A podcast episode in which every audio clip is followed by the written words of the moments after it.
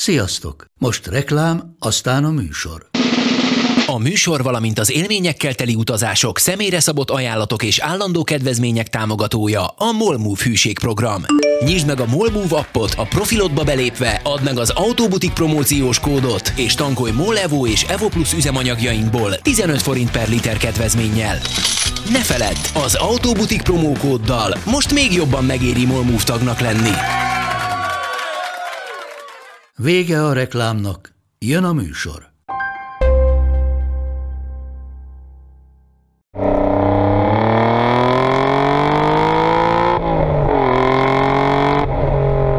Szeretettel köszöntünk mindenkit, ez itt az Autobutik, az Instagram podcastja. Zomborác Iván főszerkesztővel és Draskovics Andris autós youtuberrel, én pedig Perkó Rudi vagyok. Az első napi rendünk témánk Andris felét szól. Hogy áll a Twingo? A projekt Twingo, a bácsi Twingo, ami OT minősítés szagú most már. Mi van túlzás vele? azért sajnos, az erős túlzás. Alakul egészen jól. A fényezés elkészült. Visszakanyarodva egy picit, ez egy 1994-es korai Twingo, egy sárga, indián sárga fantázia nevű Twingo, amit 65 ezer forintért vásároltam, és Hát, és mennyibe van? Most azt számoltam, hogy pont a vételár tízszeresében áll jelenleg a projekt, úgyhogy a végén egy ilyen 15-szörösben szerintem meg fog állni a, a dolog. Amikor megvetted, a, akkor azt mondtad, hogy kb. ez a tízszeres lesz az, igen, amiből szerinted igen, már amiből, amiből nagyjából elkészülhet, de nem. Tehát a, a lakatolás plusz a fényezés az együtt egy húzósabb kör volt. A fényezés főleg most itt a végén az, az így jelentősebb összeg lett, úgyhogy nem lett telibe fényezve egyébként az autó, tehát egy gépháztető, két sárvédő és a küszöbök, ahol lakatolva lett. Ez egy ilyen 300 ezer forintos kör. És ilyenkor van egy sasszemű fényeződ, aki megmondja a fakultsárgának a színkódját és kikeverteti? Hát, Vagy olyan lett, mint hogy én csináltam gyári volna. színkód alapján keverték, és meglepően jó lett. De ugye azokat az elemeket fényeztette az Andris, amik meg voltak fakulva. Szóval nem csak azokat, amik nem, lakatolva lettek, nem? Nem csak azokat, igen, de maradt ugye gyári De, de nem mondd már, hogy a motorháztető az megfakult, de a tető nem. A, a, a gépháztető az egyébként sokkal mattabb volt, tényleg, de az le is lett fújva. A tető az most így, mondjuk az oszlopok nem lettek lefújva, illetve a hátsó része az autónak 98%-os egyezés, még polír előtt egyébként, tehát még nem lett telibe polírozva, és valószínűleg azok az elemek, amik nem lettek fújva, soha nem voltak polírozva, vagy legalábbis nem az előző tíz évben, és teljesen, teljesen vállalható. Én is féltem ettől egyébként, hogy mennyire lesz ilyen foltos, mint ahogy talán a Csikós hívta így a zöld mercét, ami voltak különböző elemek fújva, és nem teljesen egységes volt. A... Ne, nem, az azért volt foltos, mert egyszer kiavította rajta a rostásodásokat, és igen. rossz festéket igen, használt hozzá. Igen, igen, igen, igen. Ott ugye az volt a színeltérés, mint a ti kettőtök pólója között jelenleg. egy ilyen kékezöld, meg egy, egy zöld, igen. Igen, talán. tehát itt a Twingo-nál szerintem vállalható lett, ahol azért úgy látható, hogy a küszöbök alul ugye fújva lettek, és még hátul a hátsó sárvédőnél is ott fel lett hát nem is ködölve, hanem ott, gyakorlatilag végig fújva lett, és az ajtó viszont nem, ott ugye az nagyon egyértelmű, hogy a, az első sárvédő, a hátsó sárvédő fújva lett, és közte van egy elem, ami nem. Ott nem százszázalékos az, az egyezés, de szerintem elmegy, és mondtad, hogy OT szagú, tehát nem, nem lesz OT és az autó, azt úgy nagyjából eldöntöttem, mert, mert azért ahhoz még sok kéne. Aztán egyébként ki tudja, mert tavaly, illetve tavaly, bocsánat, jövőre, áprilisban mehetne egyébként OT-ra, hogyha esetleg, de nem hiszem. Fekete a házunk előtt szokott állni egy szürke Toyota Prius, uh-huh. amin a így ránézel, és egy Prius, én csak úgy tekintek rá, mint az utcának az aranytartaléka, hogyha bárki megszorul, akkor egy krokival ki tudja róla kapni a katalizátort, és gyorsan igen, igen, igen. pénzre váltani. És az olyan, hogy elsőre szürke, és ha egy picit megnézem, vagy fölveszek egy poláros napszemüveget, akkor azt látom, hogy a szürke összes árnyalatából van összerakva, és fogalmam sincs hogyan, mert a Priusnak soha nem volt ennyi szürke árnyalata, mint ami ezen van. A Peugeot 1007-es, az a hátracsúszós ajtós, tolóajtós, azzal van az, hogy én azt hittem, hogy ezeket mind összetörték, és azért van ilyen össze-vissza színű. Műanyag és az alumínium, vagy De acél. teljesen más, hogy színeződik el a különböző elemei Na, a fényezés, úgyhogy azért olyan, mint hogyha az adott szín minden árnyalata lenne rajta.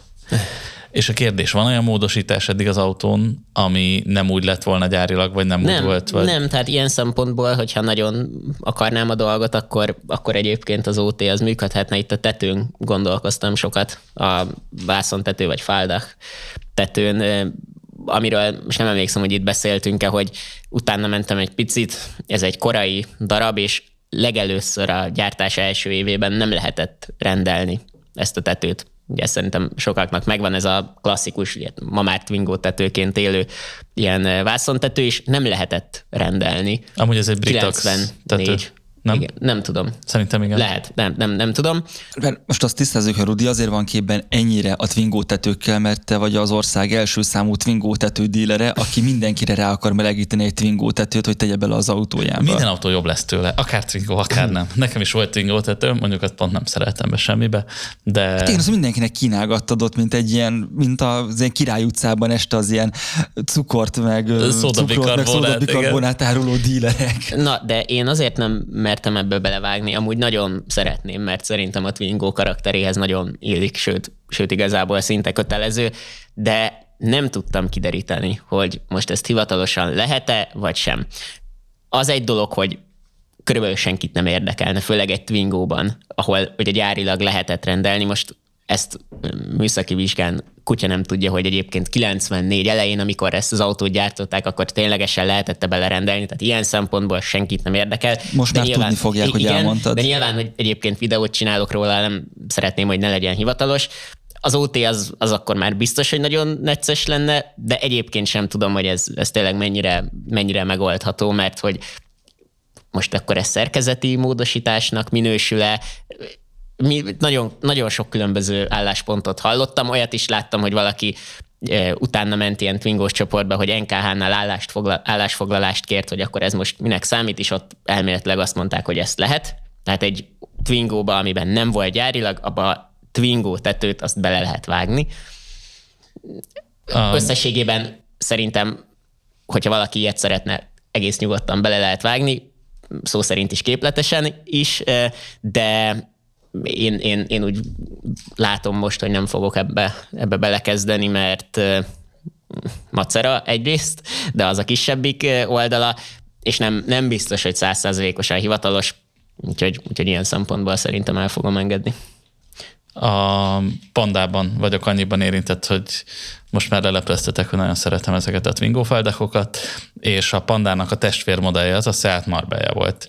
És a pandába dupla nyitható felsőtető volt egy középső merevítéssel, ami ezt felosztotta, a Marbellába viszont volt uh, ugyanilyen, mint a Twingo-ba, uh-huh. sima hátrahúzós feldek tető, szerintem az is Britax gyártmányú volt, és akkor állandóan megy a vita, hogy hú, de hát kivágja az ember a merevítést középről, akkor világvége, de közben meg ott van a testvérmodellben gyárilag kivágva, és erre meg sokan azt mondják, hogy de hát pont a keret az ugyanolyan merevítő szerepet lát el egy ilyen tetőben, mint az a nagyon pici középső keresztmerevítő a Marbellában, meg a Pandában. Azt tudom, hogy a Twingónál semmi különbség nem volt szerkezetileg a nyitható tetős és a nem nyitható tetős közt gyárilag. Tehát ugyanúgy csak egy olyan tetővel gyártották, vagy, vagy kivágták, vagy nem tudom, hogy a gyártás technológia hogy volt. Itt a pandánál nem tudom, de valószínűleg akkor itt sem volt drámai különbség, hogyha a szállt változatban ezt megcsinálták. Most egy ismerősöm egy Cinquecentóba vágja Ákos, éppen Ákos, igen, igen. Zambeli Ákos. Én meglepődtem, hogy belefér. belefér, ezt ő kimérte, ő is onnan látta, hogy valami ismerősének volt egy, illetve van egy turbós, Twingo tetős Cinquecentója. Tehát egy 900 köbcentis, amiből ugye nem Hogy volt... nem is- nem is Sporting, hanem nem, 900 nem, nem, turbo. 900, 900 turbo, egy ilyen 80-90 lóerőt valószínűleg tud az a, autó. szá- a szábból is volt ilyen, a Száb 900 Turbo. igen, igen, igen, ez jogos. Ez jogos. De hogy ő ebbe belevág. Ugye a Cinquecentóban volt ilyen tetőgyárilag, Igen, igen, a Soleil. Soleil, de az csak elektromosba létezett. Igen, a igen. Twingónak meg nagy De előnye, hogy elméletileg kézi. ő pont, hogy emiatt kérdezett utána, vagy így kérdezett utána, hogy volt belőle gyárilag, és azt mondták, hogy ha volt belőle gyárilag, nyilván a műszaki vizsgán megint csak kutya nem mondja meg, hogy az most egy gyári olyan változat, vagy egy Twingo tető, tehát megint csak senkit nem érdekel. Igen. nem, nem Fé- tudjuk a az teljesen ülésfűtés sem mondják meg, hogy "Hú, fiatal ember nem volt ebbe a kocsiba gyárilag Jó, nem, de az- mert ez a szól felszereltségű, nem igen, a Nordic. Jó, valahol, valahol jogos egyébként, hogy tényleg itt azért, hogyha kivág az ember egy ekkora darabot a tetőből, akkor az kérdés, hogy szerkezetileg mit módosít, mit nem de szerintem ezeknél, ahol egyébként tényleg gyári változat is létezett ott, és nem a gyári változatnál nem volt külön valami extra merevítéses, egyébként nem szoktak nagyon ilyen változatoknál ilyet csinálni, ott szerintem Fél, hogyha a BMW E36 kabriót le lehet műszakiztatni Jogos, azzal jogos. a merevséggel, Igen, ott az- ugye az az, volt, az drámai. E36 alaphelyzetben, hogy az az Euro NCAP törésteszt előtt mutatták be, és amikor letörést tesztelték, akkor kapott egy, egy darab csillagot, a kabrió meg ahhoz képest, tehát úgy nyeklik-nyaklik, tehát azon érezni, hogy hogy annak semmilyen torziós merepsége nincs középen ott, ahol az ajtó nyílik, abban nagyon ronda lehet egy frontális baleset, tehát hogy az a Twingo tetejéből kivágsz egy ilyen, Lemezdarabkát. egy, tényleg egy, a, mint az a tévé egy akkora darabot, ami igazából ilyen stanni volt, ahogy lehúzod a tejfölös pohárról, az kb. az annyi. Nyilván amit most mondtam, az nem számít mérnöki állásfoglalásnak, de, de nem, jogos, nevetséges. jogos. Amúgy nekem a, az ákorszám volt ilyen tetős, és az elektromos volt, és csak az elektromos részével szívtam állandóan, mert középen volt egy tekerőmotor, két oldalt mentek előre a bovdenek, és ha bármi megakasztotta a bovdeneket, és egy 30 éves autónál azért már ott bármi előfordulhat, akkor mindig eltépte magát, feltekerte, és akkor az egészet újra fűzni, de amikor működött, mondjuk úgy, hogy kézi vezérléssel, az is tök jó volt. Meg a, a T3-asomba vettem ugye azt a Twingo tetőt, amire Iván emlékszik, csak utána meg egy olyan T3-asom lettem, mert benne volt középen a nagy uh, gyári tető, és uh, barom jó az a nagy gyári tető, de hogy igazából élményben pont ugyanazt adja egy Twingo tető is, úgyhogy Térjünk rá a második napi rendi pontunkra. én még a meg a. A Twingo mindenféle gombjai kapcsán volt Andrisnak egy veszőfutása, hogy azt még elmeséled. Igen, egy, egy ilyen nehezen beszerezhető alkatrész van ezeknél a korai Twingóknál, mert 95-ig, tehát 93 és 95 között ilyen ment a zöld gombokkal készítették. Igen. ezeket az autókat. Utána először azt hiszem kék volt, aztán bordó is volt, barna is volt, ilyen még furább színű zöld is volt, ilyen lime-szerű zöld is volt később 2000-es évek elején, tehát hogy ezeket a gombokat cserélgették, és nem csak a színét változtatták egyébként sokszor, hanem, hanem a formájukat is, tehát nem az van, hogy megvesz az ember egy barna színűt egy későbbi autóból, ahol beszerezhető, és átfújja, ilyen ment a zöldre, hanem, hanem sokszor más volt maga itt ebben az esetben a fűtés panel is, mert hogy az a legnehezebben beszerezhető alkatrész, és nagyon sokat vadáztam ezt a, ezt a panelt, külföldön hirdették eh, 1500 euróért.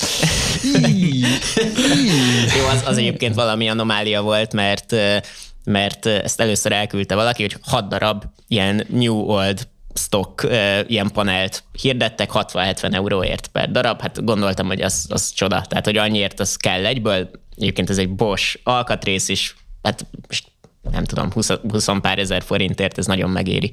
Mert ezek a gombok egyébként, ha veszel egy bontottat, akkor is benne van, hogy két hónap múlva letörik, mert egy 30 éves egyébként is körülbelül a piacon legolcsóbb autó volt, tehát nem csoda.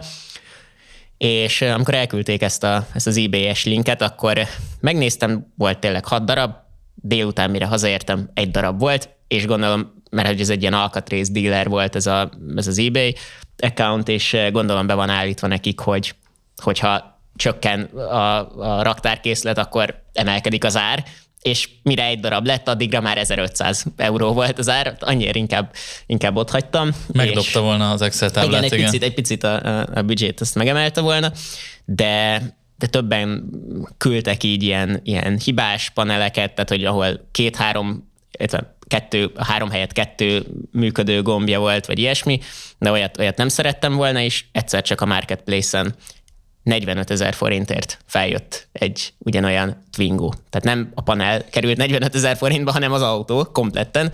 Nem volt rajta műszaki, és, és az enyémnél is, a kiinduló állapotnál is sokkal-sokkal rosszabb eh, helyzetben volt ez a Twingo. Írtam a srácnak, hát szóval úgy ki lehet következtetni, hogy egy, egy ilyen alacsony áru, ilyen állapotú autó nem biztos, hogy a megfelelő kezekben volt, úgyhogy némi, némi eh, nehézséggel működött a kommunikáció, de, de végül sikerült oda eljutni, hogy, hogy mondta a srác, hogy 40 ér az egészet vihetem. Mondtam, hogy de nagyon jó, de nem, nem tudok mit csinálni az autóval. Tehát, hogy, adok 50 de csak a közepét viszem igen, el. Igen, igen, de nem, tehát gondoltam, hogy oda megyünk, és, és megpróbáljuk megbeszélni, hogy nekem csak ez a panel lenne a szükséges az autóból, mert hát más érték nem nagyon volt benne és nem értette ezt a srác, tehát hogy nem, nem értette, hogy nekem miért egy panel kell, de akkor mondtam, hogy 10 ezer forintot adnék ezért a, a panelért, és körülbelül le is írta magát, hogy, hogy hát ez nagyon jó. Tehát, hogy, hogy ennyi pénzt egy, egy ilyen alkatrészért, az nagyon jó, és hogy utána még tovább tudja értékesíteni az autót ettől függetlenül, ez, ez neki nagyon jó, úgyhogy végül így 10 ezer forintért És sikerült. a te rossz paneledet nem számítottad be 3000 ért, hogy neki ne legyen ott de egy egyébként lyuk. aztán gondoltam, hogy attól féltem, hogy azt fogja mondani, hogy úgy nem adja oda, mert akkor nem tudja továbbadni, mert hogy használhatatlan, de hát úgyis valaki bontásra vette Akkor meg akkor valószínűleg. tehát, 35-re az árát. Igen, Nem hiszem. Tehát kétlem, hogy, hogy ez csökkentette volna jelentősen. De az a lényeg, hogy így most egyébként tényleg az az érdekes, hogy az autó tényleg olyan állapotban volt, mint egy 40 ezer forintos autó, tehát hogy nem volt rajta egy épelem, meg, meg semmi ilyesmi, de a panel az konkrétan hibátlan, karcmentes, tehát hogy az enyémben is sokkal, rossz állap, sokkal rosszabb állapotú volt, nem csak a gomb, hanem az egész panel itt meg hibátlan, úgyhogy, úgyhogy hát ezt ki kell néha túrni, de, de lett egyébként hozzá egy gyári rádió is, ami szintén egy ilyen beszerezhetetlen, az is ugyanígy egy ilyen feltettek egy komplett autót nagyon olcsón, és láttam, hogy ott van benne a rádió, és akkor 12 ezer forintért sikerült elhozni, úgyhogy most így ezek a beszerezhetetlen alkatrészek meglettek, de igazából ez a, ez a jópofa része szerintem a, a, az ilyen hobbi veterán autózásnak, hogy ezt, ezt így megkeresi az ember, és mellé ezért jó a Twingo, mert hogyha ez egy, nem tudom, E30-as BMW lett volna, amihez valami nagyon kúrens alkatrészként hirdetik, akkor egyrészt tudta volna alapból a hirdető valószínűleg, hogy miről van szó, és még 40 másik érdeklődő repült volna rá, így meg nem volt Ja, és konkurencia. maga az Indiana Jones élmény, hogy kikutatod a kincset, Igen. az ugyanúgy megvan, Igen. csak egyébként nem kerül sokba. Így- így igaz, szóval most így egy- igaz. egyre jobban kezdem Igen. érteni, hogy miért szopsz ilyenekkel. igen, igen, igen, köszönöm. És akkor sport és közélet egyben. Megjött a hír, hogy jövőre, 2024-ben, ha minden jól megy, Magyarországra látogat a Superbike világbajnokság. Egyébként, ha jól emlékszem, talán már idén kellett volna GP-t rendeznünk, de a hajdunánási pálya, ahova ez tervezve volt, az még mindig úgy néz ki, mint egy szántóföld, mert még ilyen telekösszevonások, meg felmérések zajlanak. És az volt a hír, hogy a mm, Balaton Park mm, circuit fogja vendégül látni a Superbike világbajnokságot, amelyiként a Rudi kertje végében van, tehát az Igen, olyan, mint, az olyan van. neked, mint a miniszterelnökünknek a felcsúti stadion kb. És amikor ezt a Speedweek írta meg először, és láttam a hírt, és akkor bennem egyből felmerült, hogy ez tényleg lesz, mert az előző hetekben Gult Péter kolléga, aki néhány adással ezelőtt a, hát vagy nem tudom, hét adással ezelőtt, Uh, itt beszélgetett velem a Mantétéről, ő azóta volt kint mm, Superbike futamon, vagy futamokon is, és már a legutóbbin is a Ducatinak a sportigazgatója, Davide Tardozzi kérdezte tőle, hogy na és a magyar vagy? Ja, akkor figyelj Péter, akkor hogy is lesz nálatok jövőre?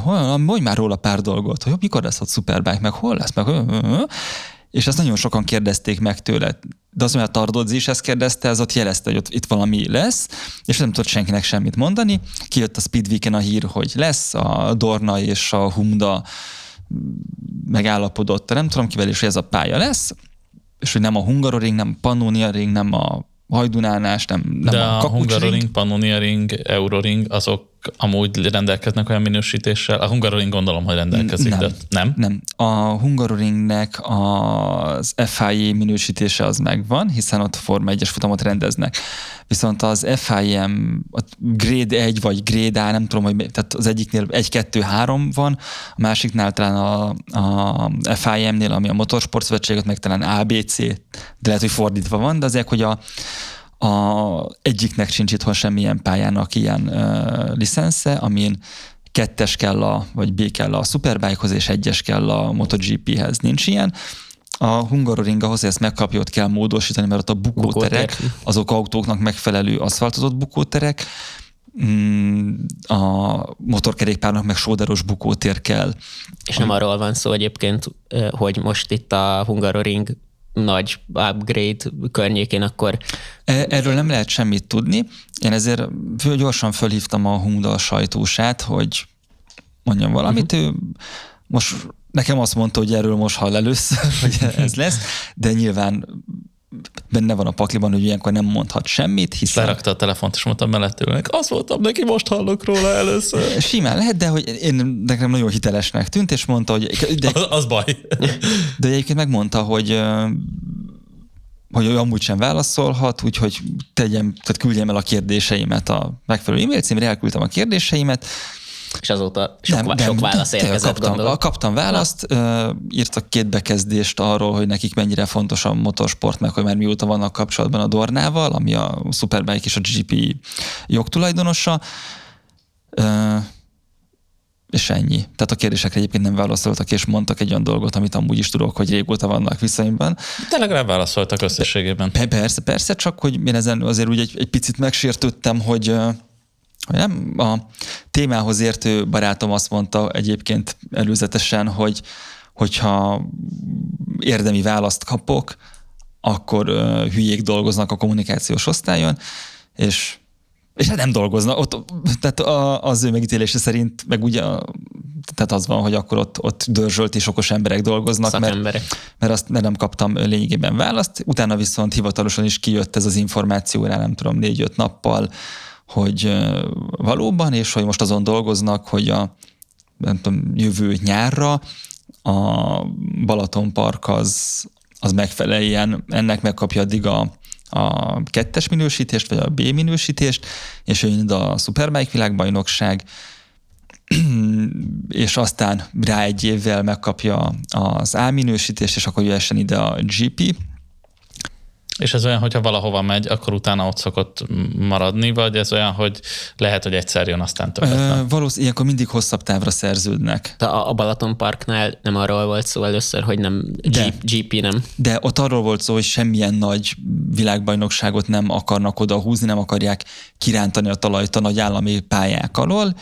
Ami, amit így hallottam ilyen üzleti oldalról, az az volt, hogy ők azt mondták, hogy ők terveik szerint simán meg fognak abból élni, hogy akár még Ausztriából is jönnek a pályánapozók hétvégén. Igen, de az egy eleve ilyen, ilyen GT kategóriás versenyekre egyébként az teljesen alkalmas. Én ugyan nem mentem azon a pályán, te viszont ismersz Rudi olyat, aki ment azon a pályán erős autóval, és ő is azt, és azt mondta, hogy ide nagyon erős autó kell. Igen, én, én is, én voltam te az mentél? első. Nem, nem, én nem mentem. Nem mentél? Csak belső felvételeket láttam, meg ott voltam az első ilyen, ilyen pályanapon, vagy nyílt napon, ahol, ahol nem csak a sajtó mm, autózhatott, és mindenkinek az volt a, a benyomása, hogy versenyautó alapvetően. Tehát, hogy De hogy nem is Swift kupa, hanem- hanem tehát, oda kell a- erős, erős. De most 400. hétvégén például mini találkozó volt ott, és tudjátok, van az a, felmennek egy körre, és akkor mindenki arra mosolyog, hogy hát volt a nem? versenypályán. Most ez, de... ez nagyon relatív, igen, tehát hogy élvezetesen vagy, vagy úgy, hogy ahogy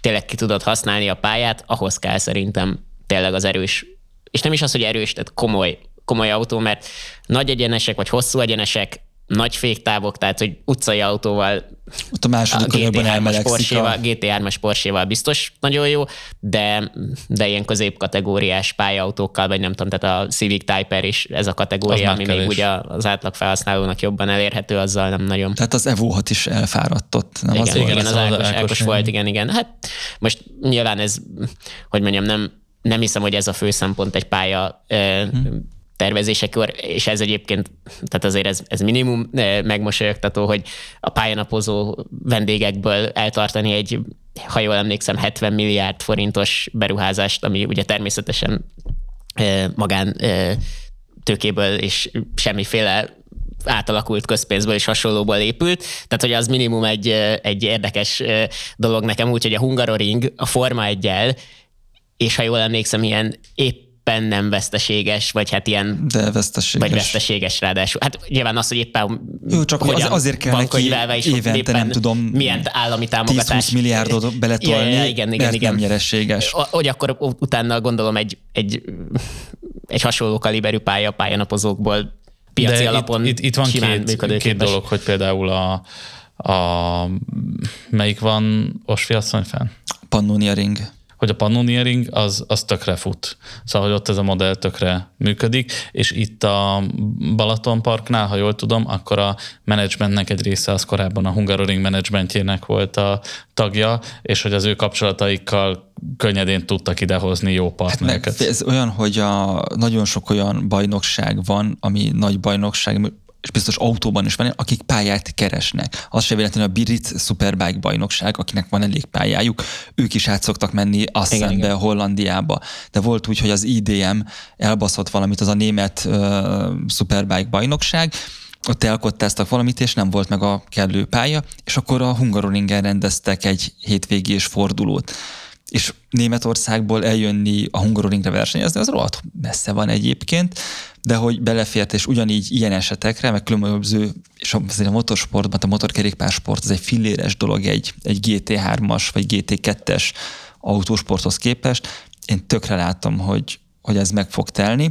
Ami nekem még eszembe jutott, hogy ugye a Hungaroringnál, ha jól tudom, korlátozva van, hogy hány napot lehet versenyt rendezni a mindenféle zaj, zaj emisszió miatt, és hogy az onnan lepattanó dolgokat a a személyi érintettségek miatt lehet, hogy ide akarják ezt, ezt én értem, ettől függetlenül de nyilván ezt lehet úgy nézni, hogy ez, ez nem a mi dolgunk, ez az ő, ő dolguk, hogy, hogy egy ilyen beruházás, tehát én nagyon nehezen tudom elképzelni, hogy, hogy ilyen kaliberű eseményekkel piaci alapon, mert azért egy Pannonia ringhez képest is a beruházás mértéke az, az nagyon más kaliber, tehát hogy itt, itt ez teljesen, tehát egy Pannonia ring jó pofa, de nem egy, mert ez egy, tényleg egy, egy ilyen szinten világszínvonalú dolog, ami egyrészt tök jó, de azért én nekem ilyen szempontból minimum vannak ezzel Nekem nagyon szimpatikus a Balaton Park pályán, hogy magyar tervező csinálta, tehát hogy ez nem egy újabb tilke pálya, hanem egy magyar srác rajzolta. Szemmel látható, hogy autós pályának épült, nem motorkerékpárosnak, ezt onnan lehet látni. Egyébként, hogy az a rendszere, hogy egyenes, kanyar, egyenes, kanyar, egyenes, kanyar, és nincsenek benne váltott kanyarok, amikor balosból kell átdobni jobbosba. Ez autónál valamiért probléma, vagy ott, ott nem nem tudok annyit az autóvezetésről, de hogy valamiért Pont, egyébként szerintem az, az izgalmassá tudja tenni, de igen. Ott valamiért igen. azt, azt nem szokták annyira igen. kedvelni. Mert... Ami, ami nekem nem, nem tetszik annyira, bocsánat, hogy szabadba vágok, hogy semmi szint különbség nincsen. Ami nyilván Magyarországon... adottság, igen. Jó, de még a Hungaroringen is van azért egy Ott pici. Van. Tehát, hogy is de az, az szerintem... hoz... dombvidék igen, igen, igen. De hogy az, az szerintem jó pofa, és én azt élvezem egy versenypályán. Mondom, ez nyilván adottság, tehát hogy ezzel nem tudnak mit kezdeni, csak nekem ez levesz egy picit így az élvezeti Amúgy pont az a rész, ahol a pálya van, az, az egy ilyen alacsonyabban fekvő, Igen. nagyon lapos terület, szóval, hogy bármelyik irányba elindul, az ember már fölfelé megy, de az egyik oldalán van ugye az autópálya, a másik oldalán a északi parti elkerülő, Igen, két oldalán a két falu, szóval, hogy... Persze, nem ezt, nyilván ezzel nem lehet mit kezdeni, tehát most ezt nem azért mondtam. Annyit lehetett volna, hogy a Szlovákia ring, Igen. ott ott van, van szintkülönbség, igen, és igen. mesterséges az odahordott domb. Igen, és az milyen jó is egyébként szerintem abban. És hogy, tehát, hogy ez egy stop and go pálya, azt úgy mondják, hogy nagy fék, elfordulsz igen, igen, rá, igen, rá igen, a tüzet, igen. és nem egy folyatós pálya, ami a motor szempontjából annyira nem jó. Motorozni olyan pályán jó, aminek jó a ritmusa, és ide-oda dobálod, mint mondjuk, és van benne szintkülönbség de Brunóban is az szokott, az a jó, meg a Portimao pályán is azt szeretik, hogy hullámvasút. Igen, Portimao, a Portimao az nagyon a, Az, az tipikusan az. Igen, jó lehet. Tehát az, az tévében is látszik, hogy ilyen igen, nagy igen, igen. lemennek. Oh. Igen, az egyébként ilyen tévés vagy, vagy videós viszonylatban talán az egyik leglátványosabb pálya a Portimao és, minden uh, szempontból. És egyébként, hogyha ide jön a, a Superbike, ott azoknak a motoroknak nem lesz teljesítmény problémája azzal, hogy ezt meg, nem tudom, négy és fél kilométeres megtöltsék lendülettel. Mennyire lesznek hangos? Játékosak? Mint pokol. Be, beszakadó pokol. Na, de én nem vagyok itt képben, hogy a Superbike az, az milyen kaliberű esemény Úgy, nagyjából. Ez egy nagyon rendes világbajnokság. Uh-huh. Az a az autós párhuzammal, hogyha a GP a Forma 1, akkor a Superbike az a túrautó világbajnokság, nem tudom, vagy VTC, Na, VTC. Ezt azért kérdeztem, mert így, így sejtettem, csak hát- az autós vonalon az nagyon erősen ilyen nagyon lejtmenet. Nagy különbség. Nagyon nagy különbség is, és nagyon lejtmenetben vannak ah. ezek a, hát bármi, ami Forma egy alatt van tulajdonképpen. A, a Superbike nincs olyan lejtmenetben, voltak nehéz időszakai, most újra izgalmas és igazából GP-ből lepattanó pilótákkal föl tudták úgy tölteni a mezőnyt, hogy nagyon izgalmas legyen, és vannak fiatalok, és vannak régiek. Annyiban nem izgalmas, hogy igazából három-négy ember es, van a győzelem közelében, uh-huh. több, utánuk az már töltelék versenyzők. Uh-huh. Ilyen szempontból nem, de az eleje a mezőnynek az, az nagyon jó, és nincs is akkora szakadék a GP és a Superbike között. Egyrészt ugyanúgy néznek ki nagyjából a járművek, igen, igen, azt, azt úgy a sportmotor, igen, csak az egyik az full prototípus, a másiknak valaha volt köze valamelyik utcai motorhoz, és tempóban ugyan nehéz összevetni, mert hogyha ugyanazon a pályán is mennek, akkor az egyik tavasszal, a másik nyáron uh-huh. megy, és akkor mások a viszonyok, meg más gumin mennek, tehát, egyik, tehát hogy a gumik miatt nem annyira összevethető, de, de mondjuk a Superbike motort mondjuk ugyanazon a pályán a GP motorén egy-két másodperccel azért tudja fogni. Hát az, a, az, az a, a qualifying gumin uh-huh. tudnak a GP motort megközelítő körből egyet menni de, de nem is ez a hanem, hogy ez egy nagyon jó és látványos dolog, nagyon jó figurákkal, úgyhogy iszonyatosan boldog vagyok, hogy ez megvalósul, és természetesen ott leszek a lelátón. Mennyire lesz ez nagy buli így laikusok számára? Rohadt nagy lesz, rohadt Igen? nagy, rohadt nagy, és, és én tényleg már csak abban bízom, hogy, hogy sikerül egy olyan konstrukcióban a Dornával szerződni, hogy ne az legyen a ne árnyékolja be azt a hatalmas örömömet, hogy Toprak Razgatlioglut láthatom élőben, hogy, hogy azt láttam, hogy itt nagyon sok milliárd állami pénzt csordogált el, és azért is vagyok rendkívül boldog, hogy a Balaton Parkra szerződtek ezzel, mert uh, ugye a nánási pálya, ami nem készült el, az 65 milliárd forintra tervezték a költségvetését, amiből 4 milliárdot már elköltöttek. Úgyhogy ott nem látszik De ott, semmi. bocsánat, hogy az ott a Lázár János féle nem soha nem tudom milyen lehúzásokban. Az benne van. Tehát benne az, az, van, az, tehát, most, az arról most... nem tudom, hogy pontosan. Hogy ott... szünetel, vagy, vagy soha? Uh, erről ugye nem kommunikálnak, ezzel is rákérdeztem, és nem kaptam választ. Uh, most éppen nem halad a projekt, um, ott még hatástanulmányok, meg stb. készül, csak úgy ment el 4 milliárd erre, hogy az elmúlt években a finnek fölépítettek egy MotoGP pályát északon, és az 8,8 milliárdból állt össze a nullából a kész pálya, ami már lehet futamot rendezni, és ebből a 8,8-ból 2,3 milliárd volt, amit a kormány tölt bele, a többi befektető. Nálunk 4 milliárd ment el arra, hogy csak megnézzék, hogy lehet-e ott, meg elkezdjenek matekozni.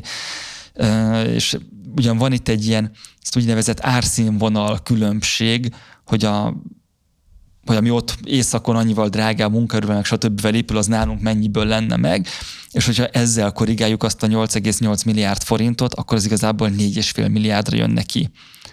Tehát, hogy itthon ennyiből nem történt semmi, és ezektől érzem mindig rohadt rosszul magamat, amikor a hazai ilyen versenyekről van szó.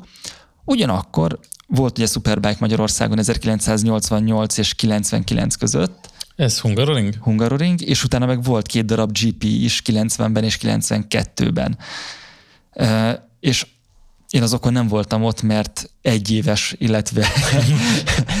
hát ez miért volt korlát? Ezt ott láttél volna. Illetve öt éves, tehát hogy egytől öt éves koromig voltak ezek itthon. Egyszerűen a édesapám meg nem volt motorsport érdeklődésű ember, meg amúgy sem emlékeznék nagyon, hogy ott lettem volna tehát a Nickelsdorfi Jazz Fesztiválokra se igazán emlékszem abból az időből. és és viszont aki ott volt, és mit tudom én, ilyen 14 kötőjel 20 évesen kilógott, nem tudom, minden, azoknak ez ilyen örök élmény volt, hogy a Hungaroringen láthatták Eddie Lawson, nem tudom, és szerintem ez, ez egy hatalmas dolog lenne, remélem nem árnyékolja be azt, hogy nem tudok elmenni, mert éppen nem lesz óvoda, iskola, vagy valahova, vagy gyerekemet beadjam arra az időre. De hogyha ezeket megoldódnak, akkor én szívesen látom. A másik, hogy miért kell nekünk mindenképpen Forma 1 GP és Superbike is, amire kb. Katar meg egy-két olaj emirátus szeretne, vagy épít föl ilyen VB-s Van sport, bármelyiken esélyes magyar induló? Magyar induló sincs. Hogy, hogy nem úgy, hanem hogy esélyes, hogy addigra a magyar eljut oda, hogy elinduljon. A Moto3-ra igen, a Moto2-re esetleg be lehetne valakit rántani, arra gondolok, mint ahogy annak idején a Baumgartner elindult ja, a szab- Szabad kártyával valószínűleg fogunk indítani valamit. Ott ugye az a probléma, hogy a Moto2 az olcsó uh-huh. kategória, mert ott kapsz egy Triumph blokkot, köré egy vázat, és, és mész. A Moto 3, ami ugye egy egyhengeres 250-es négyütemű motorral mennek, az iszonyat drága, mert abból a 250-es blokkból nagyon rohadt drága kiszedni azt a 75 lóerőt, amit azok tudnak. Az a brutál, és emiatt az rohadt drága, és ott két gyártó gyártja a motort, a KTM és a Honda. És mindegyik baromi drága, úgyhogy a Moto 2 az a középső kategória, az, ami, amit esetleg össze lehet jól dobni.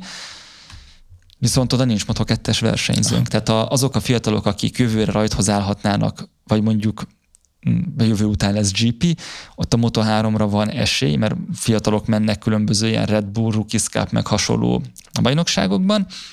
A Superbike VB-n ott szerintem rajthoz tudunk állítani mind uh, Supersport 600-ban, mind uh, a Supersport 300-ban is, tehát vannak olyan versenyzőink, akiket ráteszed, és hogyha nem is a győzelemért mennek, de nem fognak szégyent hozni ránk. De tehát, tud a magyar közönség tapsolni a végén, hogy beértek, persze. Farkas Kevin például az, azért az ott, oda tudna pirítani, vagy egy görbesoma is rá tudott tenni úgy egy 600-asra, hogy, hogy azért az VB szinten nézzen ki, ahogy körbe talál, de lehet, hogy mit tudom én, reaktiválják Sebestyén Pétert, és az ő neve még nekem is mondom. Igen, és, igen. és akár szerintem ő ugyan technikailag visszavonult ja. a tavalyi nem túl sikeres szezonja után, de a motorozni nyilván nem felejt el. Tehát oda ott, tehát na, ő egy vb szintű pilóta, és, és ott is fog tudni villantani, hogyha arról van szó. De is nekem ugye az volt a teóriám, hogy Magyarországot tekinthetjük-e motorsportországnak, tehát hogy megvannak-e azok a hagyományaink, mikor Brazíliának, mondjuk azt nevezhetjük foci országnak, lehet, hogy nem minden évben a legfényesebb a szereplésük, de ott megvannak azok a sporthagyományok, részben Magyarországról kivándorolt zsidó edzők által odavitt. Gutman Béla, igen. Vagy, vagy ő Argentinában ment szerintem. Nem, nem tudom pontosan, bocsánat, a labdarúgó műveltségem az elég hiányos, de hogy, hogy ott nevezhetjük, ugyanígy mit nevezhetjük Fociországnak Argentinát, Uruguayt, de motorsportországnak mondjuk terepmotorban Csehországot, Szlovákiát, ahol ennek megvan, nem tudom, egy közel száz éves tradíciója, és, és organikusan építkezett, és, és megvan máig ott az a know-how, hogyha te ott ebbe belevágsz, akkor a rendszer az támogat, és nem mint a politikai rendszer, hanem a, a sportrendszer, a végig tudsz menni. Szerintem nem.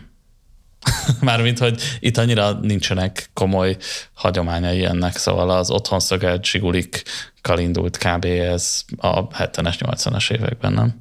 Mert előtte volt egy nagy lyuk, a 20-as évek hát Svábhegyi de, de, után. De akkor, tehát rendszerváltás előtt azért egyébként egy intenzívebben támogatott dolog volt, nem?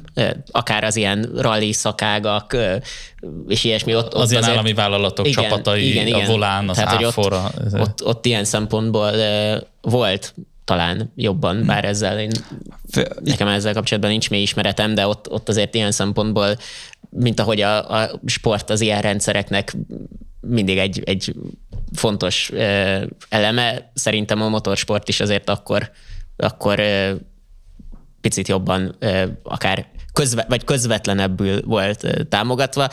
A rendszerváltás után meg azért szerintem akár az ilyen rally is, és nem a, nem a tehát így nemzeti szinten mondjuk, azért ez, ez erősen átment ebbe a, a hogyan az áfával és egy, egyéb ilyesmi optimalizálás, egyéb, egyéb ilyen optimalizálási lehetőségekre. Nézzük, mondjuk a közelmúltban volt egy Talmácsi Gábor,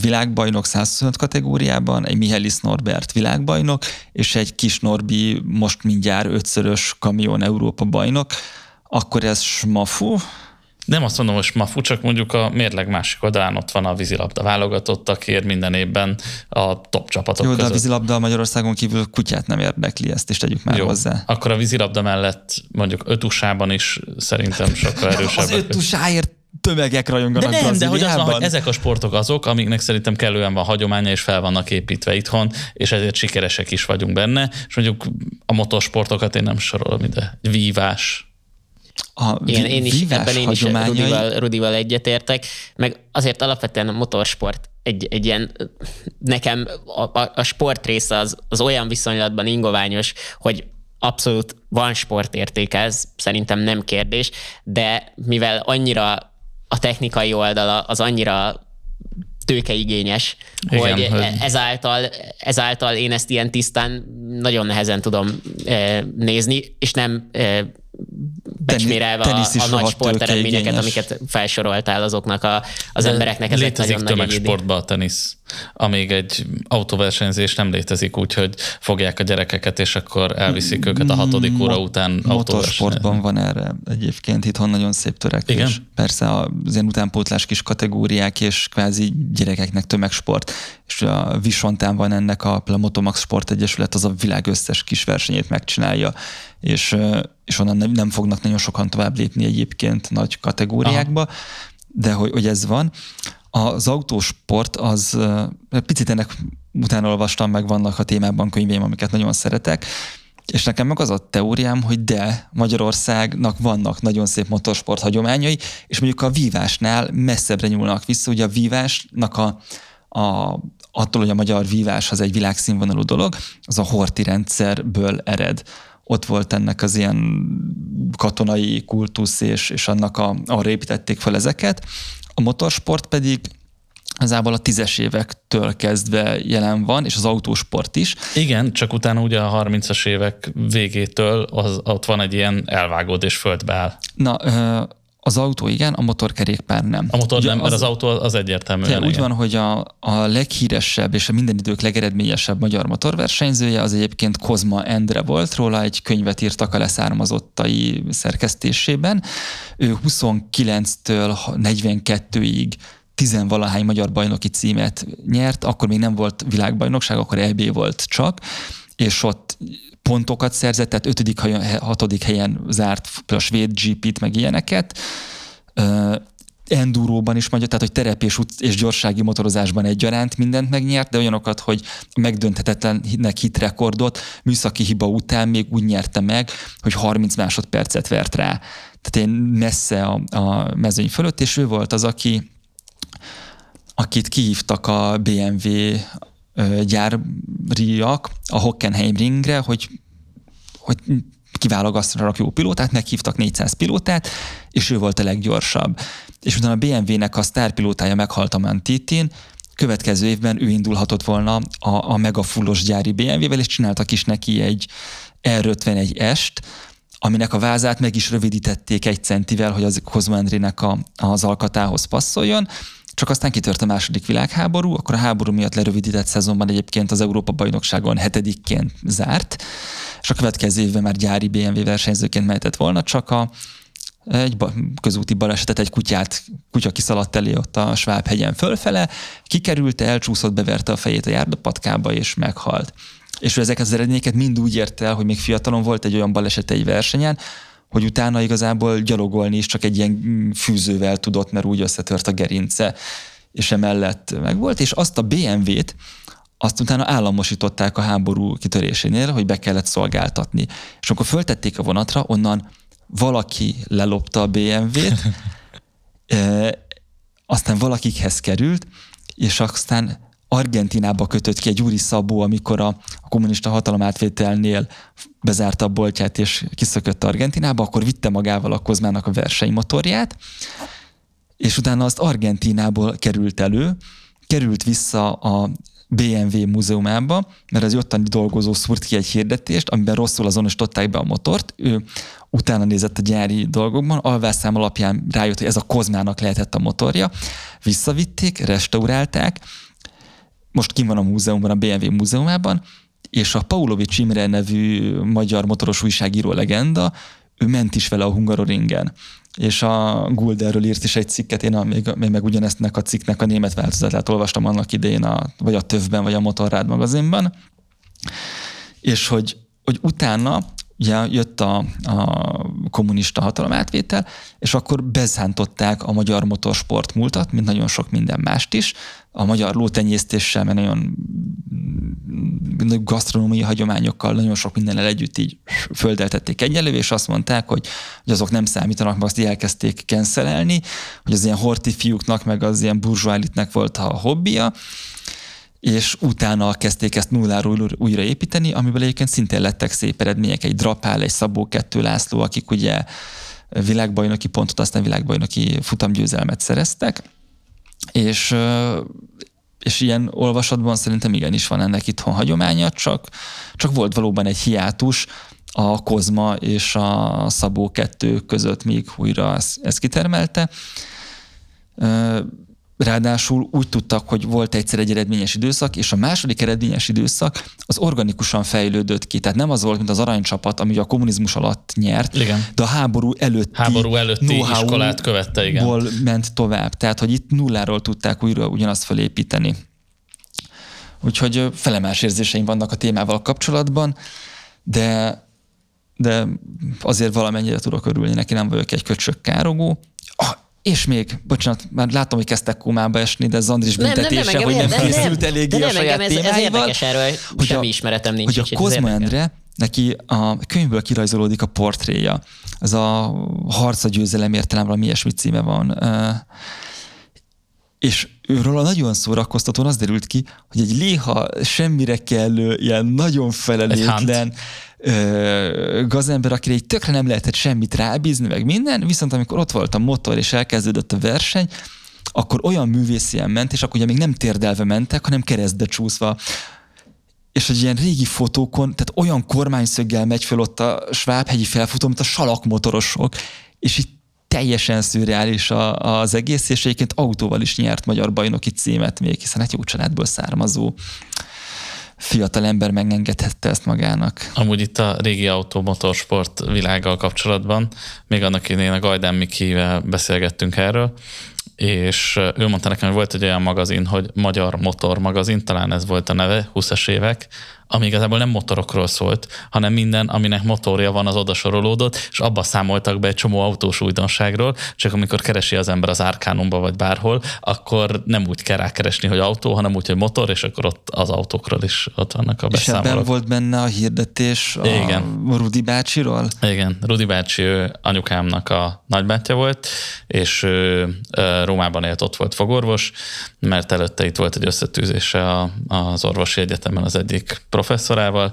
és ő egy rendes aranyi fiú volt, aki egy lamcsalamdával versenyzett a Svábhegyen a hasonlóan jó módú barátaival, és volt egy olyan lamcsalamda hirdetés, ami bele volt írva, hogy kiknek van ilyen autója, és ott fel volt sorolva név szerint az a 12 ember, köztük mindenki gróf vagy ilyen-olyan előtaggal, hogy, hogy ők mind lamcsalamdát hajtanak. Úgyhogy tőle örököltem valószínűleg a, az autós érdeklődésemet, mert kettőnk között a családban más nem volt. Figyelj, rohasszunk egy kis autót egy pillanatra még.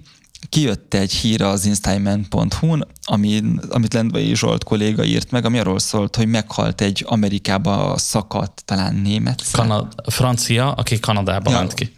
Tehát egy, akkor egy francia származású kanadai és aztán a családjuk konstatálta, hogy tudták, hogy van ott pár autó a farmon, de amikor így elkezdték számba venni, hogy valójában mennyi volt a, az úrnak a gyűjteménye, ott kiderült igazából több mint 230 autót halmozott föl, és ott szólt el az utak mentén, a fészerekben, meg ugyan nagy európai mére szemmel nehezen befogadható méretű birtokon. És neked ebből van egy olyan elméleted, hogy... Hát, hogy vannak is, vannak itthon is ilyen uh, gyűjtők, mondjuk ilyen összefoglaló néven, akik megszerzik, és uh, utána hagyják lepusztulni az autókat. És lehet ennek egy olyan oldala is, hogy valaki tudatosan csinálja ezt, mert úgy van vele, hogy megszerezte nagyon olcsón, és így is haszonnal tovább tudja adni majd x év múlva, vagy alkatrészként, vagy szépen lassan majd, amikor felújítja. De van az, akik elhiszik, hogy ők ezeket meg fogják menteni, és csak, hogy ne legyen másé, ugye teljesen egy-egy típusra ráfixálódva begyűjtik őket, és utána az adott típusnak a rajongói köre az meg mindenki tudja, hogy ott állnál a 30 autó, a másiknál 40, és szép lassan a földdel lesznek egyenlőek ezek az autók, és hogy hát ezek az itthoni, itthoni rohasztók, szóval, hogy ez egy... A legendás buszos Csirkés Tónit, akinek a legendáját én kevéssé ismerem. Nem, a Csirkés Tóni, ő nem, ő mindenféle autó. Ja, de hogy nála azért iszonyat... Hát a fő profil az Ikarus azért. Ja, igen, de igen, hogy, de hogy ő is ide számítjuk a ruhasztónak, vagy ő nem? Én azt mondanám, hogy én őt nem ismerem, úgyhogy róla én csak azt tudom, hogy neki vannak azért működő autói. Uh-huh. részletesen én sem ismerem, de azért alapvetően ők felújítással foglalkoznak. Tehát Aha. ezeket, a, Tehát ezeket akkor, az akkor, nem, ikaruszokat akkor nem a klasszikus rohasztó. én úgy abba a kategóriába biztos nem tenném, de pontosan én sem ismerem, hogy mennyi jármű milyen formában áll ö, nála, de azért alapvetően ez egy működő vállalkozás, tehát nem hiszem, hogy, hogy ebbe a Nem, ő szerintem az a fajta, aki megveszi, tenni. és nem baj, hogy rohad, majd egyszer foglalkozunk vele, és ha De nem, meg hát, oda, akkor... meg hát tényleg nekik ez a vállalkozásuk, Hogy donorként is ott hogy legyen.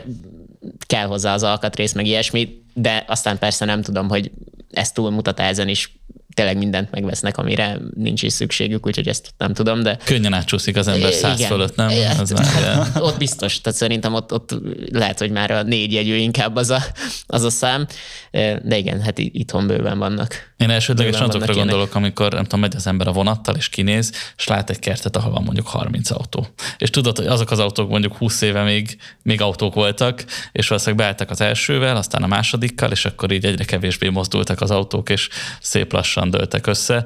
Volt például egy idős bácsi, aki soha nem adott el semmit ilyen bogaras körökben, és akkor miután meghalt, utána az örökösei elkezdték eladni, és akik korábban meg akarták venni, mentek, és mondták, hogy úristen, használhatatlan, összerohadt, semmire nem jó maradványokat találtak már csak utána. Mi- Ez egyik barátomnak egyszer mi kimentettük a, a családi bogarukat egy, egy összedőlt ö, fészerből, egy tök jó kaland volt amúgy. Az volt, hogy egyszer csak azt mondta, hogy nekünk volt egy bogarunk gyerekkoromban, olyan pici volt a hátsó ablaka. És akkor ovális alakú volt? Aha, de olyat nem szoktam már látni. Igen, az egy nagyon ritka dolog. Jó, lehet, hogy még ott van a régi fészerünkbe, és akkor mi a, a fészerből kibontottuk, és a végén ő eladta egy ilyen típusú gyűjtőnek, azóta is ott áll. Néha, ha találkozom vele, akkor mármint a gyűjtővel, akkor megemlítem neki, hogy nekem az egy tök kedves emlék, hogy mi azt onnan kiástuk, meg kiszedtük a földből, és akkor mondja, "Á, majd, majd meg lesz csinálva, tudod, majd meg lesz csinálva, de azóta vettem még 14 autót, és képzeld el, és soha nem lesznek ezek megcsinálva. Hát jó, ez, ez nagyon kétoldalú nekem, mert egyrészt megvette, kifizette, onnantól az övé azt csinál vele, amit akar. Ez így van. De, de értem teljesen, hogy sokszor ez frusztráló, de a magyar ilyen legnagyobbat ebből, ami hivatalos is, azt, azt nem tudom, ismeritek-e, most nyílt meg. Ez a K, KPST park. Kaptunk rá meghívót. Igen. Nekem az egy nagyon érdekes koncepció, és nem is tudok róla sokat. Te mondd el, nekem fogalmam Várpalotán, ha jól emlékszem, Várpalotán Arrafelé, igen.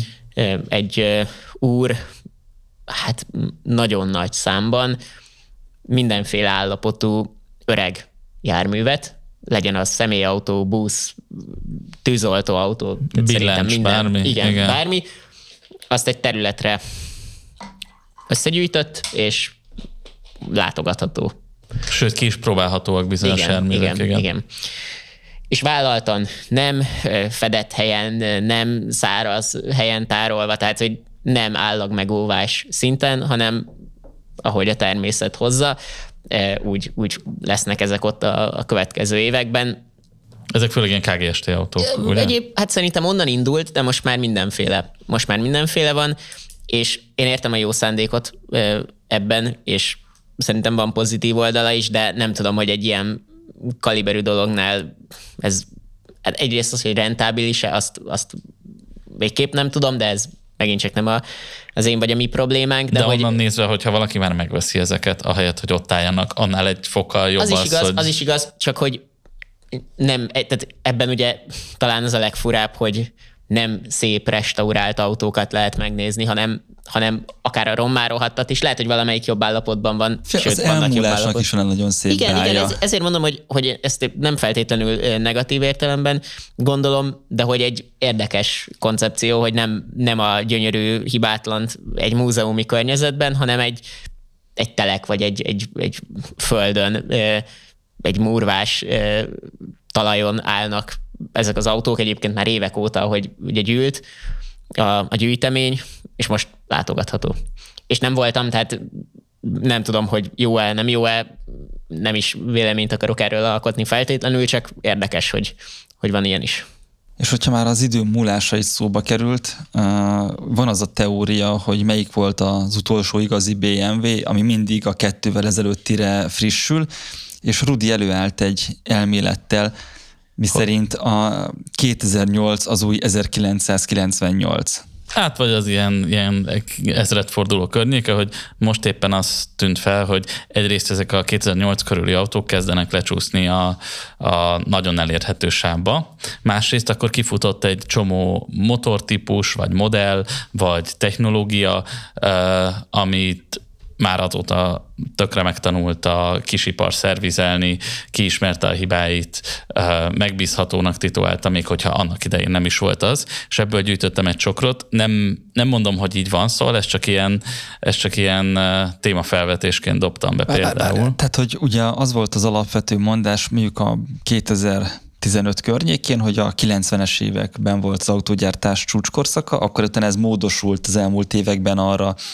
hogy a 2000-es, 2000-es évek, eleje. évek első fele volt az autógyártás csúcskorszaka, és most már kezd kicsúszni a 2000-es évek második felére Én nem azt mondom, is. hogy a csúcskorszaka, hanem az, ami, amit a, azt még meg lehet venni, mert azok még jó autók voltak típusú. De ez, de ez de a... egyrészt, ez, egyrészt ez a felkiáltás, meg hogy már lassan ilyen youngtimeres státusz. De várj, várj, az, hogy azt még meg lehet venni, az olyan, mint a Szent Javatásnak a boldoggálvatás, mint Igen. előszobája, és Pontosan. utána aztán, Igen. hogyha az megvan, utána az be tud érni az utolsó jó autóével. Igen, Igen, az egyik példám Konkrétan. például pont az Iván-féle uh, Volvo generáció, hogy ott, ott kifutottak ezek a szívolt hengeresek, és hát az még autó volt. Ami utána jön, az már nem. Az még autó volt. Annyit segítek, jobban a turbo 5 hengeres az igaz De az maradt, ugye csak. De nem, de az már, tehát ugye a 2-3-as utáni kettőfelesnek már, már nincs akkora a legendája, Igen. mint a 2-3-asnak. Igen. A BMW-nek az M motorkódú dízelei, és akkor futottak ki ami után már az ördögműve minden, pedig akkoriban én úgy emlékszem, hogy azokkal is, hogy is mondjam, meg volt a kritika, hogy, hogy úristen, ezek túl modernek, mennyit fognak ezek bírni, borzasztó drága a szervizelésük, aztán... Hát még ez nem változott nagyon. De most meg mégis abban a kontextusba került, hogy... Én értem, hogy részben értem, hogy miért, csak ezzel is az van, hogy, hogy papíron valóban ezek az MS dízelek tényleg szerintem, ha levetítjük, hogy 300 ezer kilométerre egy mai és egy akkori összehasonlítva, hogy 300 ezer kilométeren mennyi probléma és mennyi költséget emészt fel egy ilyennek az üzemeltetése, akkor valóban a régi az ilyen téren szerintem még a könnyebben üzemeltethető. Is. Hát, hogyha kigyullad az ennes motorkódú dízeled, utána azzal már nincs Jó, gondod. Ez, ez teljesen igaz. Jó, na de ez is ugye a felfújt része a sztorinak, de, de ugye ma már mindegyikben van 300 ezer kilométer. Persze. Vagy 500, tehát hogy innentől kezdve ma már ez nem lesz feltétlenül jobb. Az alaptézis az lehet, hogy igaz, csak a valóságban ez már nem sokat számít, mert mert nincs az, nincs az, nem létezik az az állapot, amit, amit vágynak az emberek szerintem vicces, de a kettes Prius is akkor futott ki, és hát a, a, a vallásos Priusosok szerint ugye a hármas az már, az már sokkal megbízhatatlanabb, az már, az már nem, a, nem építi a hibrid legendát annyira, akkor... Ezt nem, egyébként ezt én annyira nem hallottam még. Ma, de lehet, hogy nem mozgok nem, elég. Nem, nem, nem mozgok elég autó, hibrid, nem tudom, hibrid az, az inverter néha tönkre megy, tudod így, nem tudom. A koraiaknál, igen. Pár ezer darabból igen. egy, és igen, akkor az igen. már rá kell vetíteni. Bejött a Fordnál az ezres EcoBoost motor, a Volkswagennél az 1.2-es TSI, ezek valóban ugye tudjuk, hogy problémás motorok voltak, de hogy, hogy így beárnyékolja ezt az időszakot,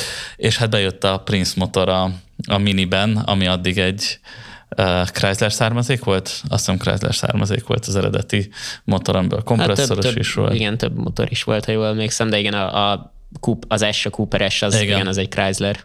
A Prince motort ugye fikázzák, hogy problémás. Tehát, hogy van egy típus hibája, ami miatt időnként elromlik, de azt meg lehet előzni, és amikor a Prince motor jó, akkor viszont iszonyatosan jó. Viszont megint el fog romlani. Szóval igen, nem tudod akkor, úgy megcsinálni, hogy örök igen, élet. De ez olyan, hogy mint de, de, hogy a, szívó, de, de hogy a, a szívósor tisztítás, nem tudom, mi a probléma gyökere, az be kell ütemezni, mint tervszerű megelőző karbantartás, és akkor utána működik. Igen, meg az árba is ezt, ezt De azt hiszem, mintha pont a Novottibi mondta volna, hogy nincs egy ilyen recept, hogyha kitisztítod, akkor mindig jó lesz. Szóval, hogy eljön az a pont megint, hogy de akkor azt az externáliát be kell, be kell tervezni. Árazni, jó, de hát te KTMS vagy, te hozzá vagy szokva az Igen.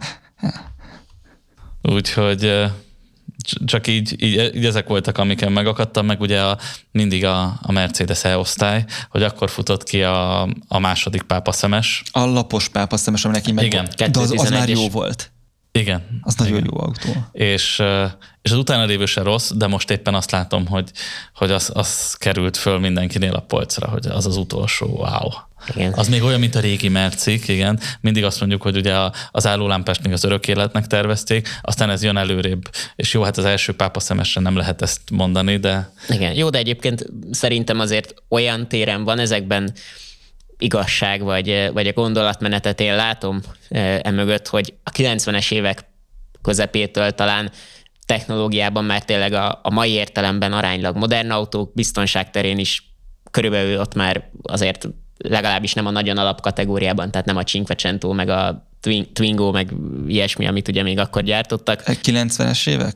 Igen, igen. Ez tehát, Euro, ez Euro NCAP az 2000-ben indult. igen, igen, azért mondom, hogy a, 9, tehát a 90-es évek közepén az alapkategóriában nem azt mondom, hogy biztonság terén ott voltak az autók, mint mai értelemben, mert nem. Tehát de egy, megjelentek a légzsákok, igen, mondjuk. de mondjuk azért egy magasabb kategóriában viszont már szerintem értékelhetőek akár, de mondjuk a 2000-es évek elejére szerintem biztonság terén Mondjuk Lady Diana-nak se kellett volna az S osztályban meghalnia, hogyha be lett volna kötve.